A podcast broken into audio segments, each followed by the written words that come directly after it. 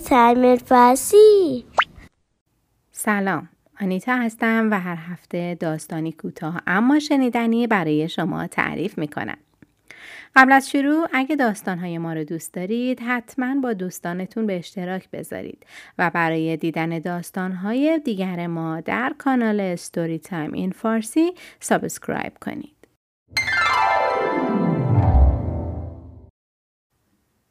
داستان یوسف و زلیخا نویسنده فریده خلطبری تصویرگر میترا عبداللهی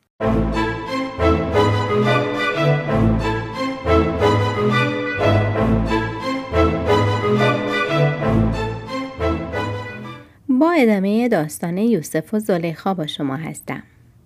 در قسمت اول براتون تعریف کردم که چطور زلیخا عاشق یوسف شد و در پی خوابی که دیده بود راهی مصر شد و در اونجا با عزیز مصر ازدواج کرد. حالا ادامه داستان رو درباره یوسف بشنویم.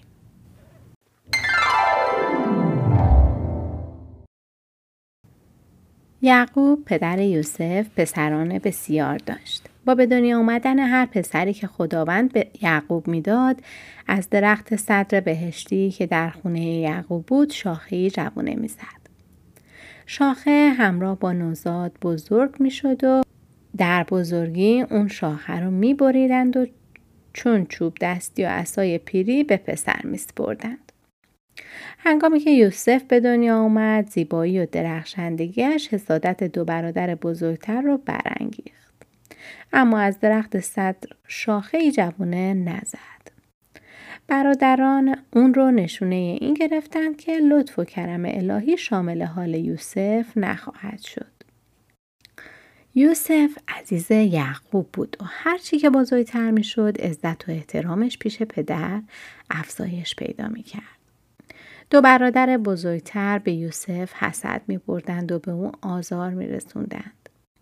روزی یوسف به یعقوب گفت پدر برای جلوگیری از سرزنش و تحقیر بددلان دعا کن که خداوند شاخهای بر درخت صدر برایم برویاند.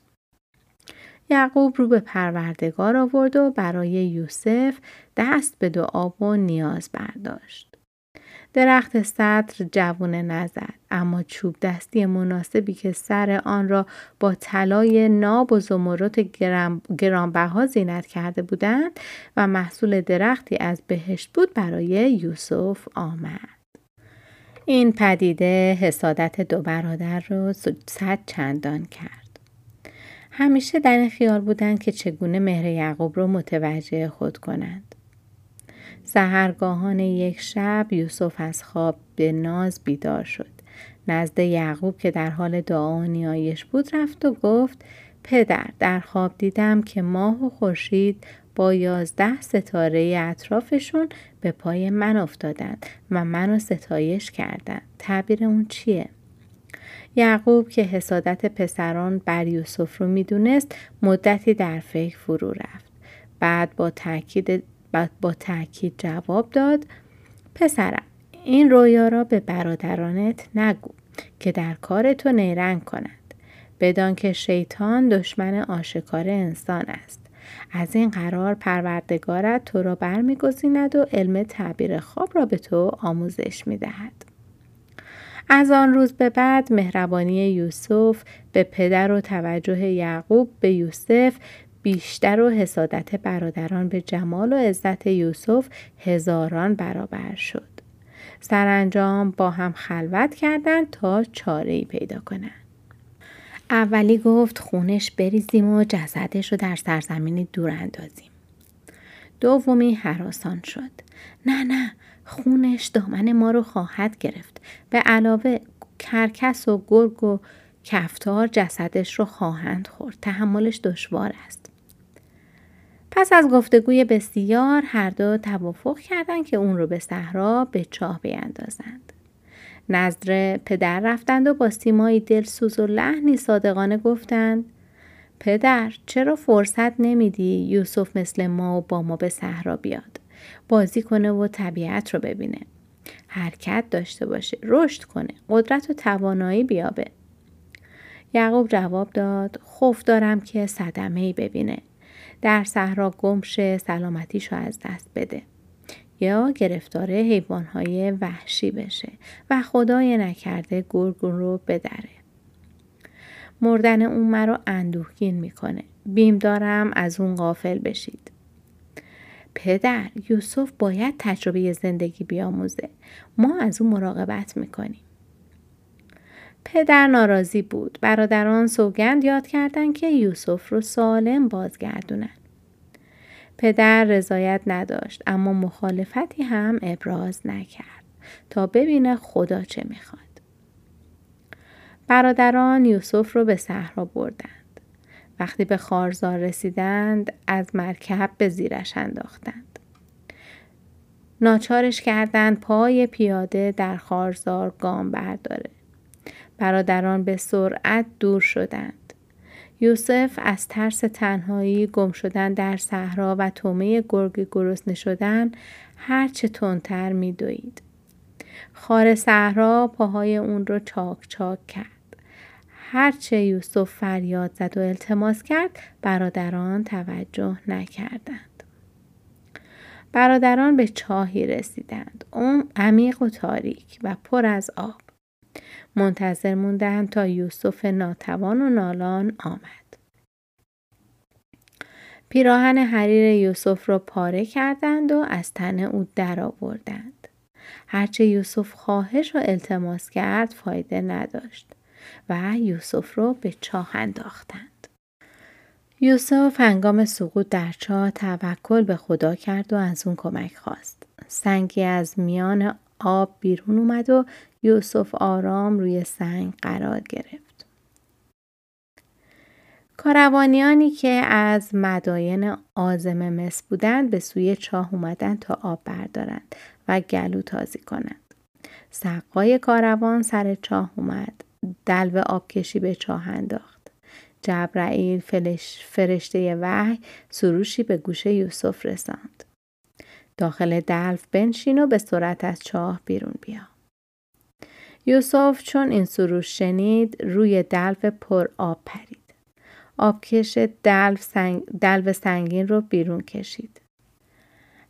حسن جمال یوسف دید حیرت زده فریاد برآورد مژده مژده معجزه شد ماه از چاه درآمد او را با خود بردند و پیراهن پوشاندند کاروان به قصد مصر حرکت کرد. برادران پیراهن یوسف را به خون دروغین آلوده کردند و نالان و گریان پیش پدر رفتند. پیراهن یوسف به یعقوب دادند و گفتند در بیابان می دویدیم. یوسف خسته شد. او را به مراقبت بارهای خود گذاشتیم تا رفع خستگی کنه. وقتی بازگشتیم گرگ او را دریده و خورده بود. پدر حرفشون رو باور نداشت اما چه می‌توانست کرد؟ خواب یوسف رو به یاد آورد و می‌دونست که خداوند برای اون سرنوشتی دیگه ای رقم زده. کاروان به مصر رسید. مردی یوسف رو خرید اونو به خونه برد و به همسر خود گفت این بنده را با پولی ناچیز خریدم اما ارزش اون بسیار است. اون رو گرامی بدار شاید به ما سود دهد. قسمت این بوده که حالا که فرزندی نداریم شاید این نوجوان زیبا را به فرزندی بپذیریم. خریدار یوسف که مالک نام داشت به, به تربیت یوسف و آموختن امور زندگی به اون همت گذاشت. تجربه های زندگی رو برای اون بازگو کرد و به تعلیمش پرداخت تا اینکه یوسف جوانی برومند شد. برای اقوام و دوستان و نزدیکان درباره غلامی که به اندک خریده بود و حال جوانی شایسته شده بود سخنها گفت. نزدیکان و به تدریج غریبه ها هر کدام وصف یوسف رو میشنیدند به سوی خانه مالک می اومدند تا یوسف رو ببینند. هر کس یوسف را دید چنان مهرش به دل گرفت که خواهر و برادر و زن و همسر را فراموش کرد. کم کم شهرت یوسف چنان عالمگیر شد که مالک برای دیدار او دیناری معین کرد. همه سر از پا نشناخته می دویدند و دیدار یوسف را به دیناری می خریدند. خبر آشفتگی مصریان برای دیدار یک غلام به دربار عزیز مصر رسید. فرستاده او نزد مالک رفت و گفت عزیز مصر اراده فرمودند بنده تو را ببینند. مالک یوسف را کنار رود نیل برد. سر و تنش را شست و شو داد. لباس دیبا پوشاند، کمربند جواهر نشان بست، بهترین آرایشگر مصر را فراخوند تا موهایش را بیاراید. او را بر تخت روان نشوند و به سوی دیدار رفت. عزیز مصر جمال یوسف را که دید حیرت کرد.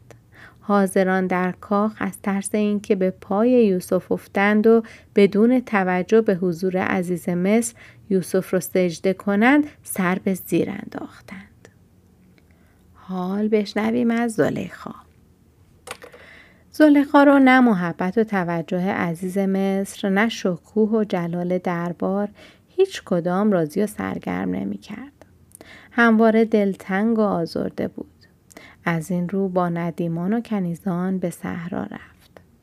خیمه برپا کرد و در آرزوی دیدار یار صحرا نشین شد. چندی بر این منوال گذشت. از مجلس آرایی کنیزان و رامشگران نیز خسته شد. عزم بازگشت به سرش زد و راه شهر پیش گرفت. در کجاوه نشسته بود که نزدیک شهر صدای شور و قوقای مردمان را شنید. از دایه پرسید چه خبر شده است؟ دایه خبر گرفت و جواب آورد. عوام و ناس دیوانه شدند. برای دیدار یک بنده گرد آمدند. زلخا کنجکاف شد. ببیند آن بنده کیست. دایه چادر کجاوه را کنار زد. زلیخا همین که چشمش به یوسف افتاد فریاد برآورد. دیوانه دلباخت من هستم. زلیخا از حال رفت. دایه با شربت و گلاب او را به هوش آورد و پرسید چه شد که فریاد زدی و از حال رفتی؟ زلیخا به دایه گفت که یوسف همان مرد رویاهای اون هست. دایه از ترس اون که مبادا رسوایی پیش بیاد اردو را با سرعت به سوی قصر حرکت داد. مالک, مالک یوسف که ثروت بسیار پیدا کرده بود از به تماشا گذاشتن یوسف و دینار دینار پول گرفتن احساس خستگی کرد. تصمیم گرفت یوسف رو به حراج بگذاره و بفروشه. موضوع را در شهر جار زد. روزی که قرار حراج کردن یوسف رو گذاشته بود او رو به میدان برد فروشان برد و روی سکوی بلندی فرستاد. بزرگان و ثروتمندان از دور و نزدیک هجوم آورده بودند. هر کدام برای خریدن یوسف ثروتی پیشنهاد می کردند. زلیخا از دور نظارگر بود. مردی که ثروتمندتر از دیگران بود ده هزار درهم پیشنهاد کرد. همه ساکت شدند. این بهایی نبود که هر کسی توان پرداخت اون رو داشته باشه. قیمت بیشتری پیشنهاد نشد. اما پیش از اون که یوسف فروخته بشه زلیخا 20 هزار درهم پیشنهاد داد. نفسها در سینه ها حبس شد. همه با حسرت به یوسف چشم دوخته بودند و او را به سوی دربار می رفت. زلیخا باور نمی کرد که مرد رویاهایش را در کنار دارد. چشمهایش را مالش داد و گفت خدایا خواب می‌بینم یا بیدارم آیا به راستی این محبوب من است که در کنارم جای دارد؟ زلیخا برای همنشینی با دلدار و پنهان داشتن راز تر، تربیت او را بهانه کرد. او را رمز و راز خدمت بزرگان آموخت. به این بهانه یوسف را هر روز لباس دیبا می پوشندند و خلعتی نو بر دوشش می انداختند و با زینت های فراوان می آراستند. برای آموختن با او همراه می شد. به گفتگو با او می نشست و چشم به جمال او می دوخت. گهگاه آشکار و نهان راز درون می گفت.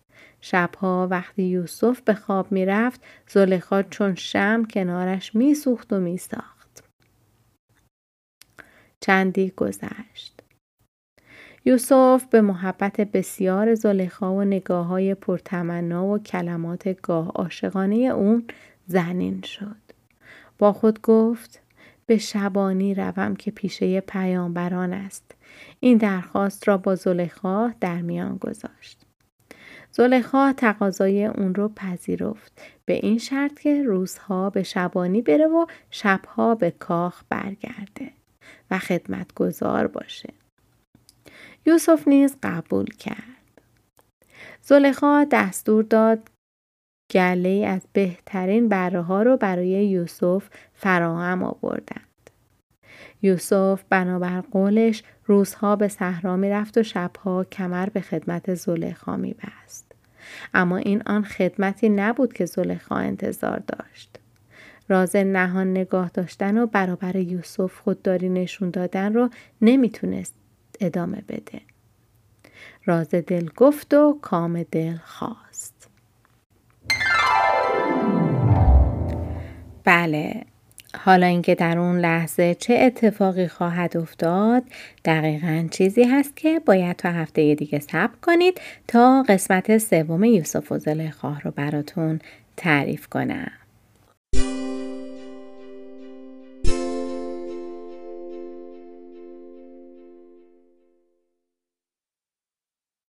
مرسی که با من و داستان این هفته همراه شدید. اگه دوست دارید داستانهای ما رو به صورت تصویری هم ببینید سریع به کانال ستوری تایم این فارسی در یوتیوب بزنید. تا روز دیگر و داستانی دیگر بدرود.